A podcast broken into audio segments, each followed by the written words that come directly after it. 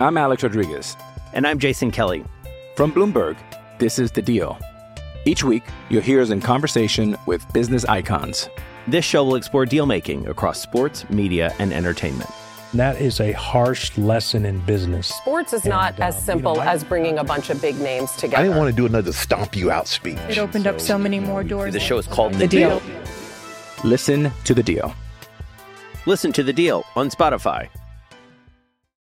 Another day is here, and you're ready for it. What to wear? Check. Breakfast, lunch, and dinner? Check. Planning for what's next and how to save for it? That's where Bank of America can help. For your financial to-dos, Bank of America has experts ready to help get you closer to your goals.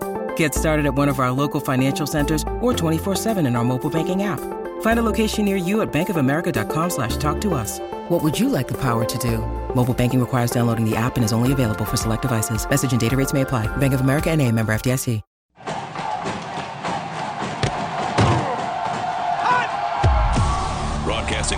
Florida's capital city, this is the Jeff Cameron Show, brought to you by Orangetheory Fitness on Real Talk 93.3. Now, stop what you're doing and listen closely.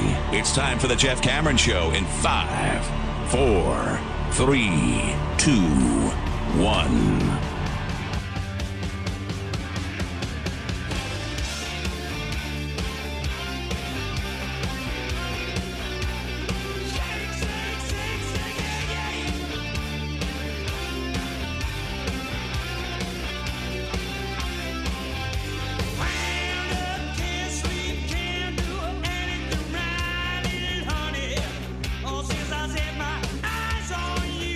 Two, Jeff Cameron Show, 93.3 Real Talk Radio, War Chant TV. Good Monday, everybody. Thanks for tuning in. I'm Jeff. That is Tom, Director Matthew, waiting in the wings to do some editing. Uh, set of circumstances over the next couple of days. They're doing work in the studio with uh, the board and a bunch of other stuff. So Tom and I are doing the show from the house. It coincides at the exact same time that the transfer portal is opened, and we've got to be on call for War Chant TV spots uh, with the comings and goings of players. So it's a hodgepodge, a mix and match. Some of it may end up being dated, maybe not. I hope not, but we wanted to have something for both. And if anything breaks later in the day, uh, you can count on War Chant to have you covered as to um, player development, player news, and uh, all that good stuff. Hopefully, hopefully soon enough, Tom, we're talking about a giant offensive tackle from Alabama that couldn't wait to get to Tallahassee. Could happen. It's the transfer portal era. Don't know. Could be the kid from Oklahoma. Could be the defensive lineman from Illinois. Could be Christmas early. Let's wait and see. What's interesting is, you know, in, in the NBA, in the NFL, I'm not sure if it happens so much in the other two major sports, but you're not allowed to tamper, right? And then yet, even when free agency opens, people already have a completely constructed deal. And like there's an announcement of a deal. It's like, well, if there's not it- there and I think the NBA has a legal tampering period, but clearly nobody respects these rules and they just go on their own and they form these deals, have them all agreed to, and then the moment that it's free agency season in those sports, you see yeses are being delivered. It doesn't seem like that's the way, at least this year, in the college transfer portal, because some kids have announced that they were going to be in the portal a week ago to get out in front of the market, so to speak. And yet, I think what coaches are doing here is they're all waiting to see am I getting the best player at this position? Because I want to see what the full field of players is going to be. I think the market is too large in order for a, a coach. It's not 32 teams you're dealing with here. You can find somebody at the low level FBS, high level FCS, whatever it is that can make your team better today. Our starting right guard was from Charlotte this season in Tallahassee. So I think you're, you're not going to see a, whole lot of yeses in terms of the inflow part of the equation today. It's got to be 90 10, 99 1 almost about outflow. I'm on the market rather than I'm off the market and I've made my decision. Our starting defensive end was at Albany Right. a year ago. Better example. Uh, yeah. Yeah, I mean, it's it's without question you've got to sit back. Florida State is in a unique position right now. This is a place that people are going to want to come to, not that they have to come to. This isn't a fallback plan for somebody. This is an opportunity for somebody to thrust themselves into the limelight on a winning program and to do so while still accomplishing whatever goals there were to go to a bowl game, go to championship games, try to win a conference, try to win a national championship. These are things now that you're going to you're going to have a higher higher caliber of player that is interested in your school. And you might think, well, that's a real good problem to have. And it is, and it is, but it still requires some deft maneuvering because in some cases, the second you find out that a really good player, an accomplished player at a Power Five school, now desires to come to your school, has reached out to you in whatever way possible, and it's a position of need. On the one hand, slam dunk. Thank goodness we needed a guy at that spot. We were losing this guy and this guy. He can come in and play right away. This is going to work out perfect. Other times, though, it's very different. Other times, you've got a guy you feel pretty good about, and the natural growth is happening, right? It's, it's on time. He's going to class. He's doing well. He's learning the playbook. He's at every practice. He's lifting hard. He's gotten stronger. He's doing everything you've asked of him. But man, he's still maybe a year away from playing. And what now? Now I got a call from a true sophomore or a redshirt freshman who's decided he'd like to leave where he's at. And he's a kid that could come in and play right away. And if I say yes to that kid, do I know for certain over the next two years that he tracks as better than the kid I already have on my roster that I uh, promised a scholarship to, that I've asked to do all these things for me, and he has, and he's part of the good culture in my locker room? Am I sure I want to go ahead in some ways just wash my hands of that kid, or certainly run the risk that he's going to view it that way? And now I've brought in this other guy who's just a little bit older and has a little bit more playing time. It's a hard balancing act because in some cases you're going to say, absolutely, we whiffed on this Joker. We got a chance to, to remedy a problem. On the other hand, you're not always so sure. And that kid is trending in the right direction. And do I upset the apple cart just because a kid is interested in me now? You got to be much more judicious. It's going to be fascinating to see how they navigate this. So far, they've navigated all of this exceptionally well. Let's knock on wood that that portends of them doing so in the future. I'm just fascinated by the process of how it all roster selection and, and construction comes together because, again, this year you don't have an exception, an NCAA waiver that allows for 30 plus kids to come on campus year over year. You've only got 25 spots. So you've got to do a lot of number crunching on the fly in real time as a head coach and a coaching staff because – what if a five star or high four star high school player suddenly says, you know, I really liked what you did in November. Can I get on campus for an official visit the next two weeks? I'm an early enrollee. Well, that's a spot that you maybe didn't think that you were going to offer up to the high school ranks, and now it's going to count against one of your 25 if you can actually land this kid. So you've got to pull back the reins on how many transfers you want to bring in.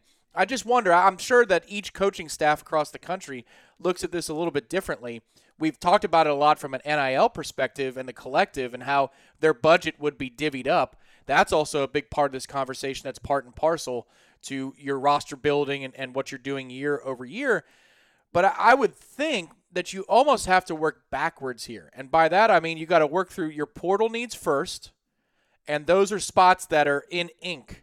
Yeah. Because I need to be I need to be better at guard next season. I need to be yes. better at safety or corner next season.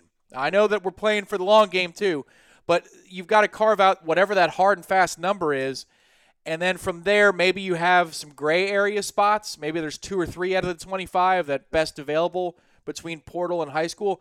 It's just fascinating to me because I'm sure that those numbers might have changed, I don't know, two or three times by now in the last week or two, depending upon who's available, who's leaving, the surprises that are yet to come you have to be so damn nimble now as a head coach in college football. And December, I keep saying this, December is fundamentally different as a month now than it used to be on the college football calendar.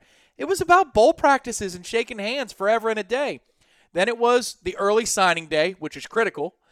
But now it's also this nonsense, the early signing window. And then, oh, by the way, let's see if we can get some practices in to play our bowl game, which is crazy. Well, and then if you go out and have the season that Florida State did, you're adding more to it in a good way because all of a sudden, again, now you have opportunities to go to a bowl. So you do have practices that are going to demand your attention. But while you're out there, you're assessing, like you've talked about before, exactly who's in, who's out. What do we really think about this position group? What are we learning every day that we come out here to practice about Jared Verse's decision? About Jammie Robinson or anybody else's decision? What are we what are we hearing? What, what kind of advice are they getting along the way? It's now going to impact what we do from this point forward in the portal or even in recruiting to some extent. Do we have a kid that we've been kind of holding on to back over here, telling him to wait, telling him to wait? Do we now want to put, present that offer because we think we're going to have to have him down the line, especially if he's a JUCO kid, let's say, and he can plug and play? It's tough. Uh, but it's a good problem to have. Again, it's nice having more avenues by which to fix your problems. Yeah. It, it is a headache, and that there are more of these uh, areas that you have to guard against from other teams fixing their roster using your players. But it is nice knowing that you are not just trapped by the slow development of a high school football player. Well, and that's the other thing about the success this year. We talk about success and how it can, you know, be more attractive to come to Florida State because you're winning, not just in the portal, but you know, for everything from high school kids to coaches, assistant coaches that might want to be a part of this program but it also winning is an insulator against getting poached. You know, right. uh, you got to worry about that every year now. Look at, I mean, you noted it earlier today, but Clemson has a lot of dudes in the portal, even though they just went 10 and 2. And that might be that those kids are being told that they got to go and make way for better players. Maybe Dabo is finally walking back his policy about not wanting to dip into the transfer portal, and he realizes he's getting his ass kicked in that department, but maybe not it's the, the thing that you've got to worry about fundamentally every year. You got to be paranoid at all times. If you finish two or three games under your preseason expectation, you it is now open season on your roster. Yeah.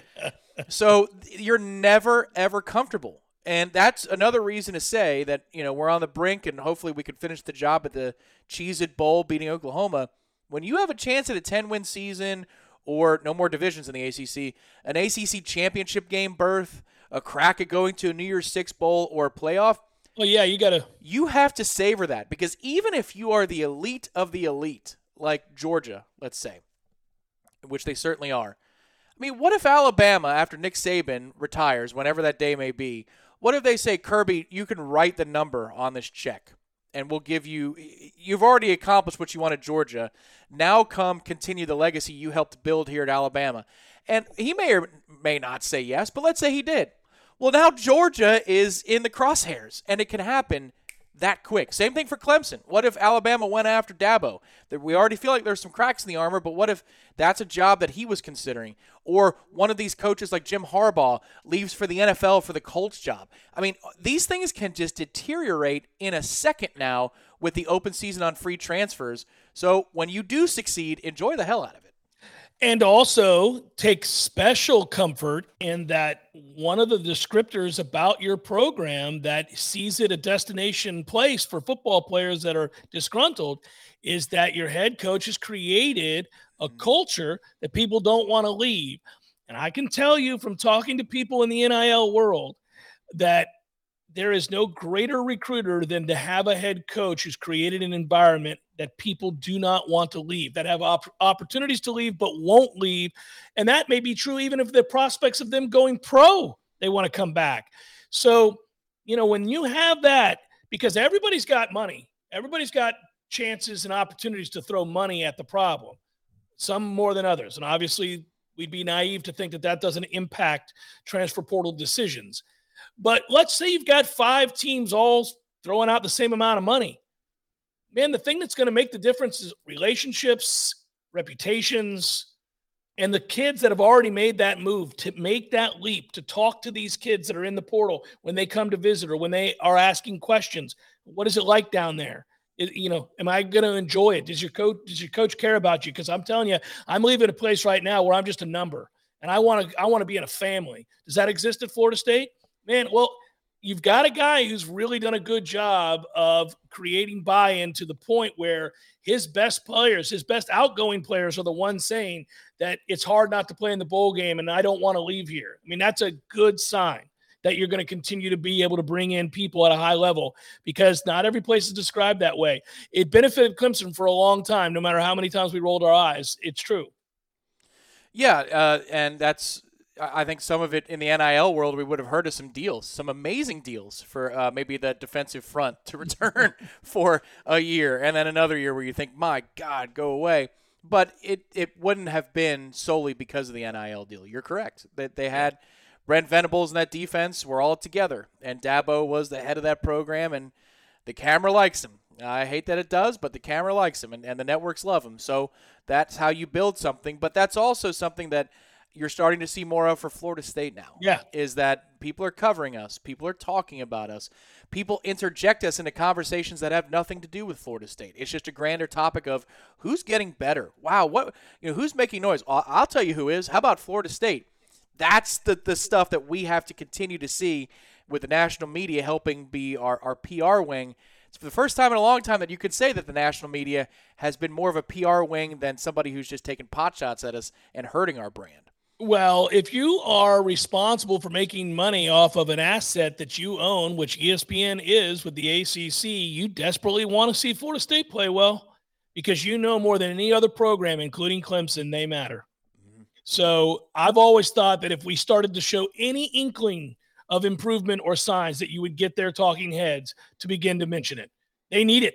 They want us and they want Miami to stop sucking, that's for sure. But sorry, guys, we can't help you with Miami. We're doing our part. Miami's out there lost, rudderless, rudderless on the choppy sea. It's Jeff Cameron Show 93.3 Real Talk Radio, War Chant TV. Passion, drive, and patience. The formula for winning championships is also what keeps your ride or die alive. eBay Motors has everything you need to maintain your vehicle and level it up to peak performance superchargers, roof racks, exhaust kits, LED headlights, and more. Whether you're into speed, power, or style, eBay Motors has you covered. With over 122 million parts for your number one ride or die, you'll always find exactly what you're looking for. And with eBay Guaranteed Fit, your part is guaranteed to fit your ride every time or your money back guaranteed. Because with eBay Motors, you're burning rubber, not cash. With all the parts you need at the prices you want, it's easy to make your car the MVP and bring home huge wins. Keep your ride or die alive at ebaymotors.com. Eligible items only, exclusions apply. The Cameron Show is a production of the WarChant.com Multimedia Network. Check out warchant.com today for the latest news inside Florida State athletics. That's warchant.com. Now, back to Jeff on Real Talk 93.3.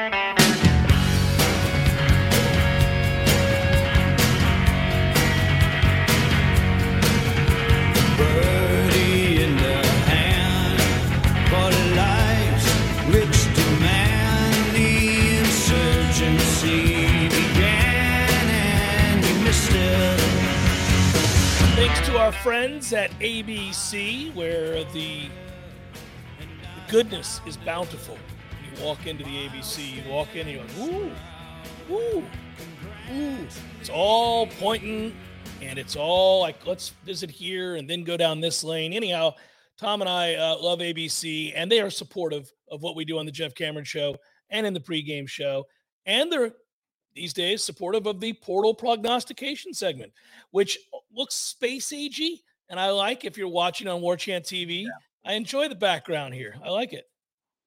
It is uh, a, a trench version of the prognostication this time around. You've seen it on War Chant TV. If you, if you haven't, go check it out. We've hit quarterbacks, running backs, and receivers. I don't think tight ends are worthy of one full segment. I think you've hit on the tight end position in every other transfer portal report. So uh, offensive line is probably the place to go. And then you put the fun side of the program to bed because this has been a really, really productive year. Hey, so really quickly before we do that, Florida State offensive lineman Dillan Gibbons voted captain of the 2022 Allstate AFCA Good Works team. We found that out today when we all got up as Knowles went good. Another award for a good kid who's come in here and done good work.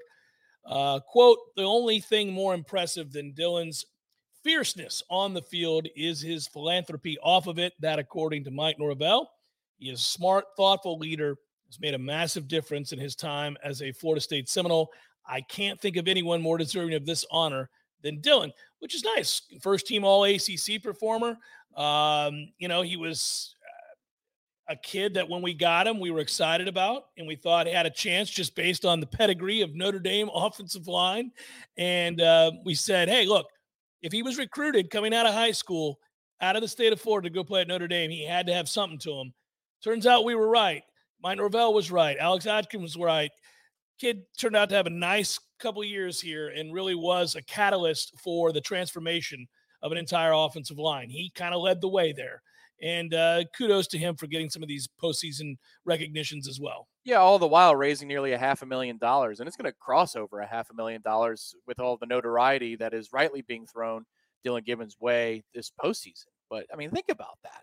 You've got Yeah. a chance in the NIL world to garner a lot of this money for yourself, you know, and and this is somebody who's taking the time before he gets his when when it comes to NFL money or professional money or television or whatever it is he's going to want to do with the next part of his life, the next part of his career.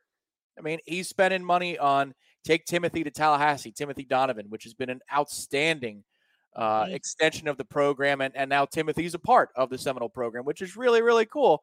And then also the hurricane relief down in Fort Myers. I mean, all these little projects to the tune of about a half million dollars. That that's what you should aspire to be in the in the NIL era. I'm never about being in anybody else's pockets, but if you want to make a difference and you believe that you've got a platform to make a difference, here's an example of how you do it. And that's pretty cool because sometimes when we talk about these guys, they're no, they don't really do much on the field for you, but he's a he's a combo player. Yeah, He helps yeah, I you was on the field and he helps the world off the field. That's pretty cool.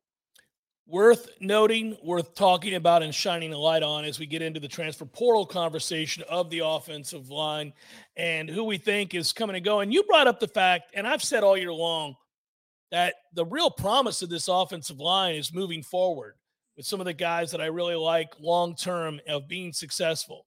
Uh, you know, I felt like for a long time, if he could ever get healthy, uh, and could stay out there long enough that Thomas Shrader was going to be a big part of what they were trying to do. Uh, we, we know Bless Harris can come back. Let's hope he does. He was going to be a starter all year long. He was your better option at right tackle. Kayden Lyles was a guy that got hurt before the season even began. Of course, he came in from Wisconsin. Uh, you know, all these guys that you realized were supposed to play, didn't play, could play, but have been hurt.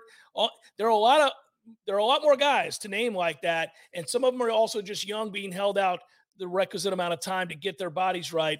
I just think it all adds up depending on who comes back and then who emerges from that group that was allowed to build in a normal manner. Uh, I think Florida State could have a very, very good starting offensive line next year. I'm excited about that right off the bat. Just get that out there. I think it's one of the reasons that you cling to when you think Florida State's going to be good year over year. Uh, a lot of times we tend to draw our eyes are drawn to the sexy positions without question quarterback, wide receiver, running back, linebacker, defensive back. But the trenches, if you're consistently good there, you give yourself a chance to develop at all those other places. Florida State's not been consistently good in those places, in that place specific. And therefore, those skill position players never really had a chance to shine. So to me, being able to carry over a little something, also add to it, is exciting when we talk about the offensive line. Yeah, the evolution of what's gone on here with the offensive line is really fun to document because it just keeps on getting better. Two years ago, it was they really didn't block all that well in either phase, uh, pass blocking or run blocking. And yet, they were responsible and they were on the field for explosive plays on the ground. Yeah. Every, every week, every week, there was a run of more than 25 or 30 yards. In some cases, as long as 60 to 80 for a house call. They schemed that up. And look, you've got to create those angles and execute those blocks and counter or whatever it is that you're trying to do. And so that was a feather in the cap that we had not seen from a Florida State offensive line in several years. Now, this particular season that's just been put in the books, they were able to do things like run outside zone straight up against Clemson. I mean, that, that is crazy to me. And while they didn't win the line of scrimmages consistent, uh, consistently against Florida, you know, in that final game of the year, they still ran the ball really effectively for long stretches of the game. I'm not talking about Jordan Travis shedding four potential sacks. I'm talking about Right. Trey, Trey Benson going for over 100 yards. And when they had to ice that game in the fourth quarter, how did they do it? The traditional run game. But the one thing that's left now for this offensive line is when it's first and goal from the two, third and goal from the one, Can you just man up? Yeah. fourth and one from the op- the opposing 26 yard line, and you want to go for it, and it's a yard and a half. It's not it's not you know inches. Can you run between the tackles and go get it and go get it for your team? Against the better defensive lines, they're not there yet. And so I find this interesting, this little nugget. Our own Michael Langston was saying that, yeah, they may go out and grab a tackle if they can find a good one this offseason, but the priority is actually going to be at guard this offseason for Florida State because if you look at the two deep at offensive tackle next year, Robert Scott returns for year 47. Bless Harris probably comes back, and we're, I mean, I'm going to assume that, but I hope he does. Uh, Julian Armella is right there, ready to go after another full offseason. They like what they had in Jalen early uh, towards the end of, of camp. That's what Michael was reporting towards the end of the, the season. I'm sorry, in practices. They like what 73 was doing. And then Darius Washington can also be an emergency reserve. So you've got five potential options at tackle before you even mention a younger guy like a Daughtry Richardson or a Lucas Simmons, who's going to be and figures to be a part of the 2023 class. But what you're missing is your two starting guards. You know, D'Mitri uh, Emmanuel is the other one, but Dillan Gibbons and D'Mitri Emmanuel are gone and you don't know that you're going to get Kayden Lyles back for sure. Estes, Bryson Estes has shown flashes, but he was inconsistent as practice went along this fall. So who are the options? Well, Darius Washington can be one of them. They like Kanaya Charlton, but is it too much too soon for a redshirt freshman? Guards are probably going to be in the inflow department the priority for the offensive line, which I found interesting. But when you flesh it out, it kind of makes sense. Kanaya Charlton's a guy that if his body's right, and he's massive, he's 6'5, 350, 345, whatever. He's he's a massive. If he's right, if he's in shape and he's carrying it the right way, there's a lot of ways to carry that much body mass. If he's carrying it the right way, yeah, I, I love what his potential is. And again, he's one of those many guys that I get excited about when we talk about the youth of, of this offensive line group. How does this all add up to a guy that's going to transfer? You know, if we're going to project – it is portal prognostication. If we're going to project somebody to leave, it's really interesting to me. I, I, don't see a ton of candidates. There are guys that have been pro, cr- uh, passed over on the depth chart. And you might see one of those guys decide that maybe they need to take it on down the road because of that. But there aren't a ton of obvious candidates. Um, maybe, you know, Tom, I don't know where you're at when you think about a, a Lloyd Willis or Thomas Shrader or, or Rod Orr. Uh, you know, these are names that you would kick around about. Have they been passed over? Are they are they guys that want to find a brighter future somewhere else? I think there's at least two on the outflow, and this is not reporting with knowledge. This is just looking at the depth chart and saying, "What are we doing here?" It's prognostication, just a guess. Yeah. It last spring, Mike Norvell went on record and said that this is a huge camp for both Lloyd Willis and Rod Orr. Well, we talked about it at length at that time. That that chance that Lloyd Willis was given, uh, yeah, I, I kind of felt like that was that was it. Every opportunity was was extended. Now, this mm-hmm. is also something you can try one more spring camp. There is no rush here to have to hit the portal sure. in December, and maybe uh, at the time of this recording, somebody just clicked and put their name in it, and you know that's that's the name of the game these days in the twenty four seven market uh, marketplace that we're in. But Lloyd Willis was extended every opportunity. Rod Orr uh, has always been a project. That was even known when he signed at Florida State that it was going to take a longer time. But you're recruiting over these guys. I, I, you know, Zane Herring might be another player that if he doesn't have a big time camp, maybe he's uh, somebody who looks at, at an option where he can play more consistently. For Thomas Shrader, I find that one really, really fascinating because he was available, then he wasn't, then he was available again. I, you know, in full pads in the course of the football season. And I said, oh, 67, there he is. But I've got to see it to believe it with with Thomas Shrader if he's physically capable of, playing the position. Some guys, they're just so banged up and, and it's hard to ever count on them. Certainly, if I'm doing the number crunching as the Florida State offensive staff, I'm saying that Shrader's a bonus. I'm not going to depend on him to be one of the replacements at guard next year. Could he be? Absolutely, he could be. But am I going to put my season success on him being in the two deep? Nah, that would not be wise.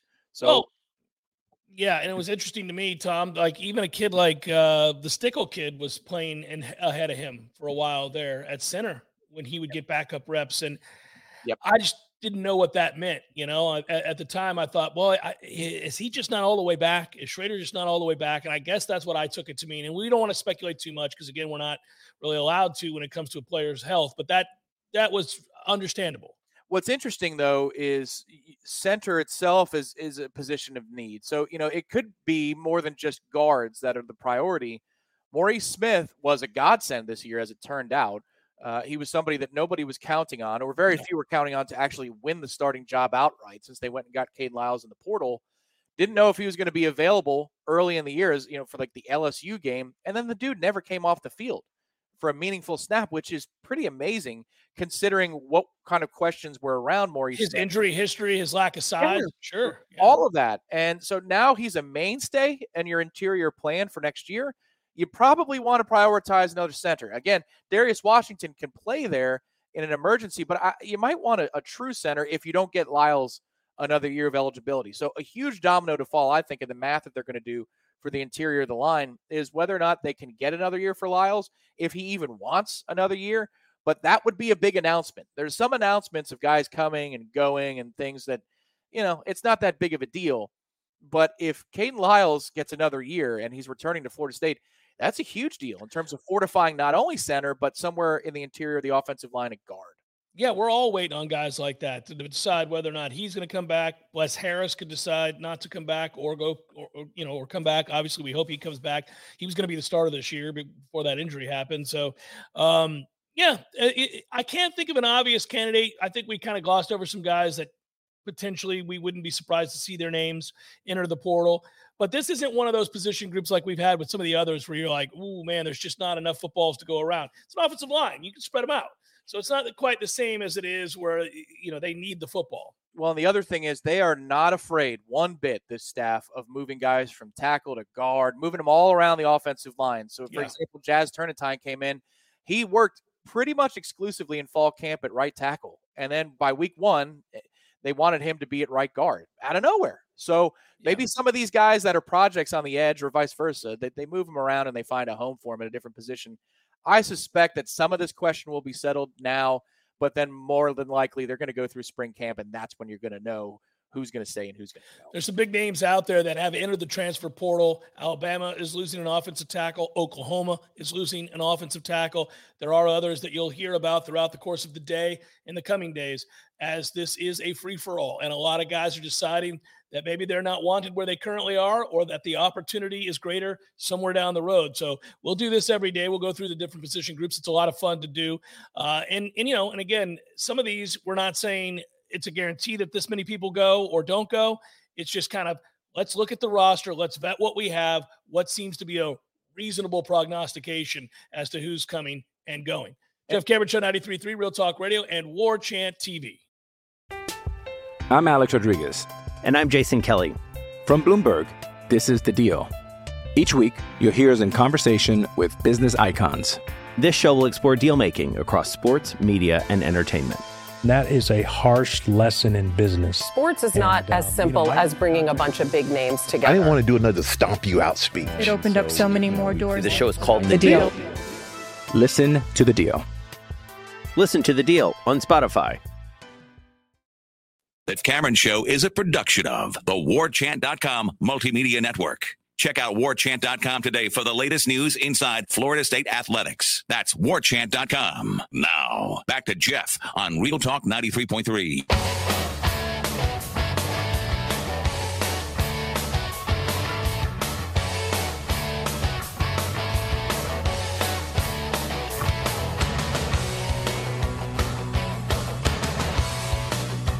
couple things to get here as uh, get to as we wrap it up today.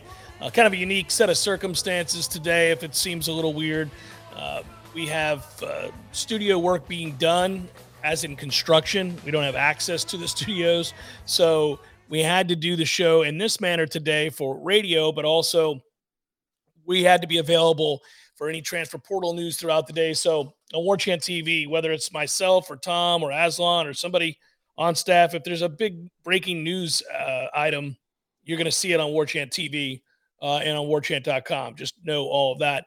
Uh, but it is a chance right now for me to mention the bowling tournament, which is almost already sold out. It didn't take long. We barely made a mention of it last week at the end of the week.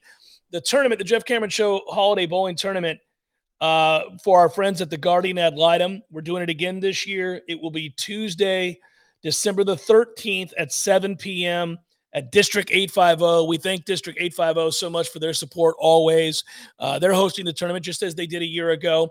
And right now, if you're driving around town and you, let's say, can't make the bowling tournament, but you want to contribute and help out uh, and help kids who wouldn't otherwise have a very good Christmas or have the opportunity to open gifts on Christmas, if you bring two um, gifts drop them off at District 850. There's a spot for you to be able to do that. So, uh, as you don't have to wrap them, you don't have to put any Christmas wrapping paper on them or anything like that. If you just go into wherever you buy toys, try to be mindful of boys and girls. Uh, also, if you just want to leave gift cards, They desperately need gift cards. A lot of times the older kids don't get much, and gift cards are the best way to help them out. Whether you're doing that to a Target or a Walmart or uh, Best Buy or wherever you choose, they'll also be able to accept gift cards. So we're doing that in the build-up as we do every year, and we're filling out the rosters. Teams of four. It's teams of four. So when you go to sign up, you sign up. It's radio at warchant.com, right? Radio at warchant.com is where you go to sign up. And when you sign up your team of four, um, then you'll know whether or not you're in. Uh, we're, we're taking all the names as we can now, and then it will fill up first come, first serve basis. Uh, with uh, how many teams are we doing? 12 to 15? Uh, 16 total teams. 16, okay. Down to five as of around 11 o'clock this morning. Five. Okay, so there's only room for five more teams, guys. If you want to play and you have your group of four, you're going to need to get signed up today. I have a feeling by certainly by Thursday, uh, this thing will probably be filled as it usually is. It's a fun and popular event for a great cause. So uh, hopefully you'll do it. Once again, that's to benefit our friends at the Guardian ad litem. Uh, when I called them last week and told them that we were all good to go, uh, Deborah, as she always is, was super excited and thanked all of you in advance, as well as us. We don't want the thanks. This is an easy thing for us to do, but you guys deserve the thanks. She thanked everybody in advance for what she knows. Um, each and every year is just a really kind community that steps up and does the right thing and uh, always it, it it's pretty much makes my holiday season. You know, other than my kids are getting to the age now where it's not as not as fun like it was when they were little kids and you could open up these little toys that they were excited about. Now they're kind of like, "Yeah, we doing a trip this year, Dad? Going skiing? What are we doing?" That's not the same. So this this makes my Christmas here. These these toys that we collect for the kids of the Guardian ad litem. All right, there, probably filled out by Thursday. So get it done. Get it done. I like this. I don't know if you saw this. This is a quote from Brent Venables, who Tom and I over the years have pointed to as the face of the maniacal. Mm. Yes. Uh, if you were in an alley late at night and Brent Yes. Venables is walking your way, you are thinking about a lot of things. None of them are, oh, what a nice looking fellow. I wonder what he wants. You- You're wondering about exit strategy. Do I need to put myself between this dude and my wife? The answer is yes. Uh, should I have? Should I be looking for something I can grab to defend myself with beyond my fists? Brent is a scary looking dude, but he is really, really adept, uh, at least as a coordinator, at uh, making some badass things happen. But uh, Well- I wonder what he said because we have we have the uh, press conference up on War Chant TV, even his on our own channel, but I didn't watch it. That's what he had to say. Quote, Coach Norvell has done a terrific job. I've been a fly on the wall, if you will, for the last several years since he got the job three seasons ago. And what a transformation Make and his staff have done. Uh, or uh, he, so this is being translated poorly. Got it. Okay. Um, Mark and his staff have done. What a terrific job of building the program foundationally the right way. You know, nine and three this year, five and three in the ACC. They've had a great season. Their three losses were three ranked teams, all by a single score. I think their last five games they've won by an average of 44 to 15. They're top 20 on offense, top 20 in defense, have premier players in all three phases of the game. Can it be a springboard springboard for both programs? Certainly. Again, Mike's been there for three years now, and this is their first bowl game that they're going to. And the way he's done it is the right way. He's used the transfers with the right guys. When it's all fit, and he's developed guys through signing guys out of high school as well. Then he's had, for the most part, he's had good continuity on that staff. He's had an opportunity to build through his vision and what he wants his program to look like. He's done a very good job.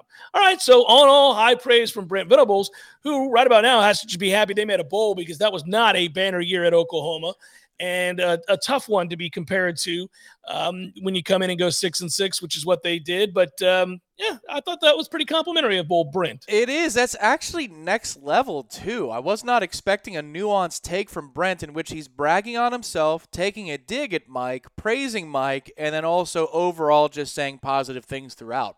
What he's Yeah. saying is, took him three years to make a bowl. I made a bowl my first year, and I Right. inherited a disaster. Uh, he also says that the portal's important, but culture is really important. So I'm going to take my guys. I want the right guys to be there. And if we stick with continuity with staff, I'm sure some of you want me to fire my staff. I'm not going to do it. that Right. then we're going to come out the other side of this thing. And also, you know what? Legitimately, he's done a really good job. They sucked. And now they don't suck. Good for them. This could be a springboard for both of us, even though we're on different timelines. Be patient with me. It took him three years.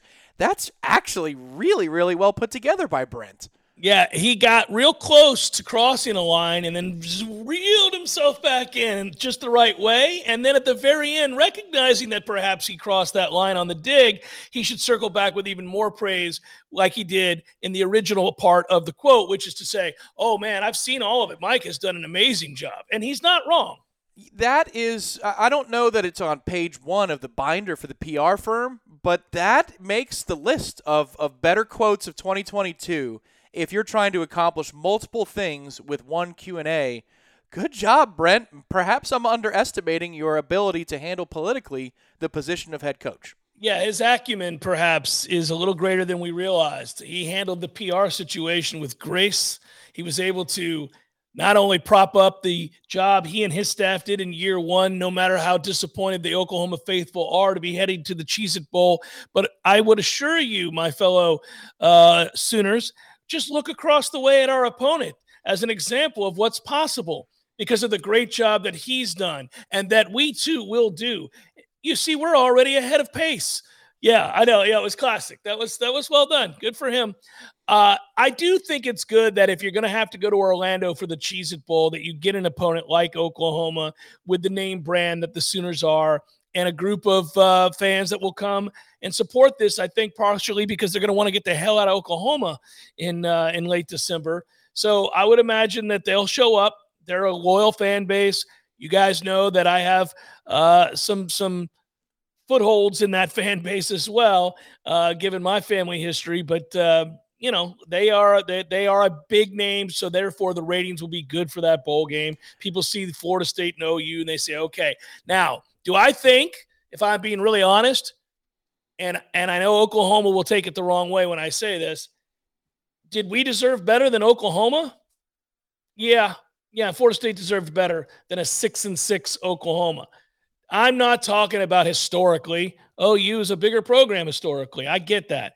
I'm talking about as the cherry on top for a season well played. Did Florida State deserve better? Well, they're the second best team in the ACC, second highest ranked team in the ACC. Their losses, as correctly noted there by Brent Venables, are to all ranked teams by less than a score. I just, it's, I feel like Florida State could have had a little bit more high profile an opponent. I'll be honest with you, I would have rather seen them play Texas. Um, I think if you want to be tested, a healthy Quinn Ewers against uh, against this secondary could could have made for a really good game because you sprinkle in Bijan Robinson, and you realize that would have been a sturdier test for Florida State. If you're in the camp of just wanting to win ten games, Oklahoma certainly lines up nicely for Florida State. Yeah, a couple of things. You know, just remembering from 2010, 2011, the experience that we had with the fan base that is the Oklahoma Sooners fan base was first class both ways. All time great. We yeah. went out there first.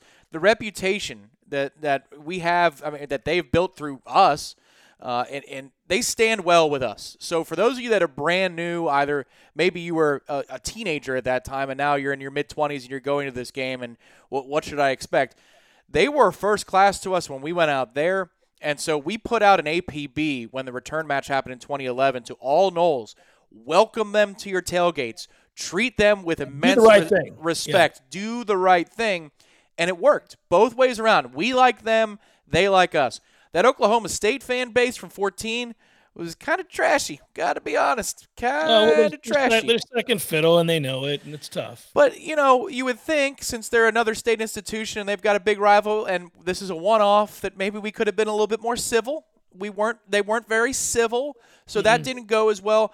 So if you're making your way to Orlando and you see a Sooners fan, first of all, we're not playing for the title, so this doesn't have to be cutthroat. But secondly, this is a good fan base. So I, I like being able to do this because I'm old enough to remember the last time we played games like this, even though it was 12, 13 years ago. That's that's now something I can do as I'm advancing towards the age of 40.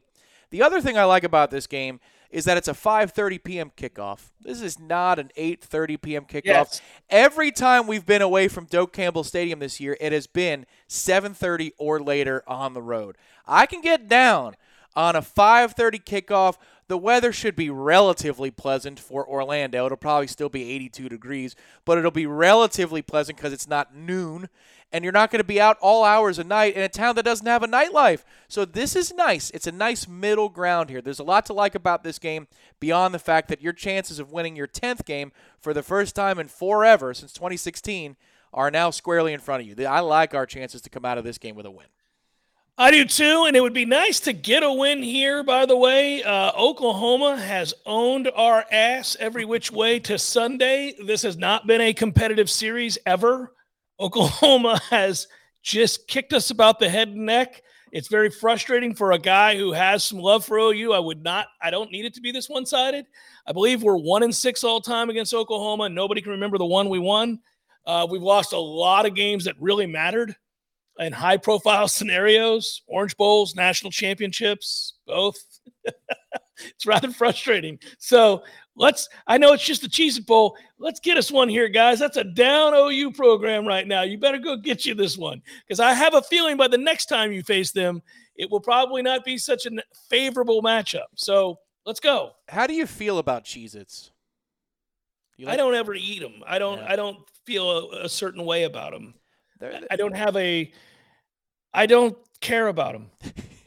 I, I, Well, look, it's a legitimate question, Professor, because you know we talk about cereal, for example. You know, cereal comes up. cereal is a, a more serious issue. It, yeah, Cereal, cereal is universally beloved. Cheez-Its are just whatever. and you're not a huge chip guy. You know, like No. no, you don't have like a chip that you ride or die with. It's always in your pantry.